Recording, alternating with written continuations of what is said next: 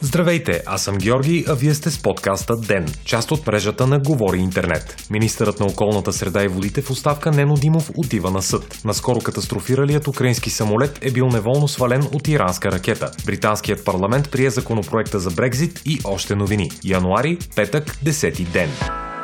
Подалият оставка министър на околната среда и водите Нено Димов отива на съд заради водната криза в Перник, предава Дарик. Срещу него ще бъде повдигнато обвинение за умишлена безстопанственост. Димов, който е част от настоящото правителство на Бойко Борисов от квотата на Обединени патриоти, прекара нощта в трето районно полицейско управление в София. Той бе отведен там на първоначален разпит след спецакцията в неговото ведомство, но в последствие бе задържан за 24, а по-късно и за 72 часа. Чрез адвоката си той подаде оставка от ареста, която премиерът Борисов прие. Предстои тя да бъде гласувана и от депутатите в парламента. Димов е разрешавал водоползване от язовир Студена за промишлени нужди на определени дружества, въпреки че е бил надлежно информиран писменно, че нивото на язовира намалява драстично, съобщи говорителят на главния прокурор Сийка Милева. Според данни на наблюдаващия прокурор Ангел Кънев, причинените щети от незаконните действия на Димов са в приблизителен размер на 11 милиона лева. Вследствие от тях от язовир Студена са изчезнали 7 милиона литра вода. Те биха били достатъчни за да се избегне текущото бедствено бедствено положение в Перник. Вицепремиерът и министър на отбраната Красимир Каракачанов определи акцията срещу Димов като показно убийство.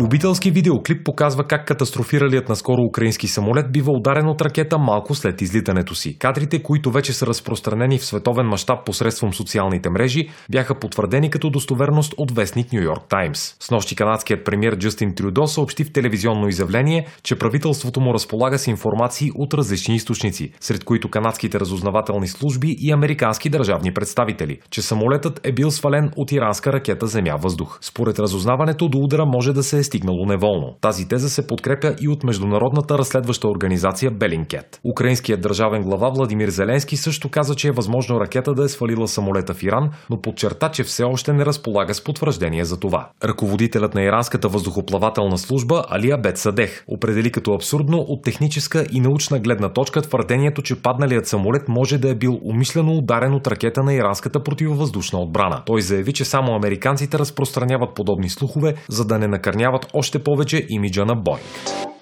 След три години и половина безрезултатни гласувания и дискусии, британският парламент окончателно одобри с нощи законопроекта, който ще позволи на Обединеното кралство да напусне Европейския съюз на 31 януари 2020 година, съобщават агенциите Reuters и France Press. Текстът бе официално прият от Камерата на представителите, в която абсолютно мнозинство има консервативната партия на премиера Борис Джонсън. Предстои законопроектът да получи още одобрението на Камерата на лордовете, кралската институция на Великобритания и самият Европейски парламент, който ще гласува за ратифициране ратифицирането му на 29 януари. Министър-председателят Джонсън е убеден, че сделката за свободна търговия, която иска между двете страни, може да се договори на време, но колегите му от Европейския съюз не споделят неговата сигурност. Сред тях е и председателят на Европейската комисия Урсула фон дер Лайен, с която Джонсън се срещна в сряда. Тя предупреди, че няма достатъчно време за договаряне на всички аспекти от бъдещите отношения между Европейския съюз и Обединеното кралство, заради което някои от тези аспекти трябва да бъдат приоритизирани. В тази връзка главният европейски преговарящ за Брекзит Мишел Барние заяви, че ще бъде поставен фокус върху уреждането на двустранните въпроси, най-вече от сферите на сигурността и търговията. Според него Европейският съюз ще наблегне върху развитието на нови структури за сътрудничество